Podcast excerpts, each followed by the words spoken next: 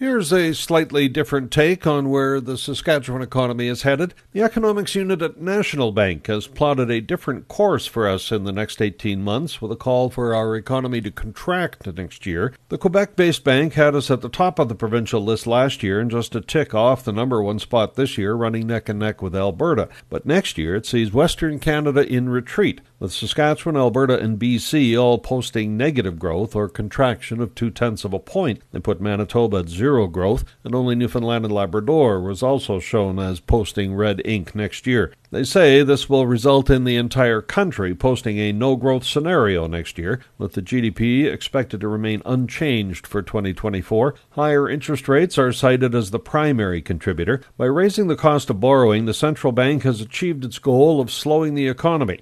Although it may have been slower than expected, it's now clearly becoming evident.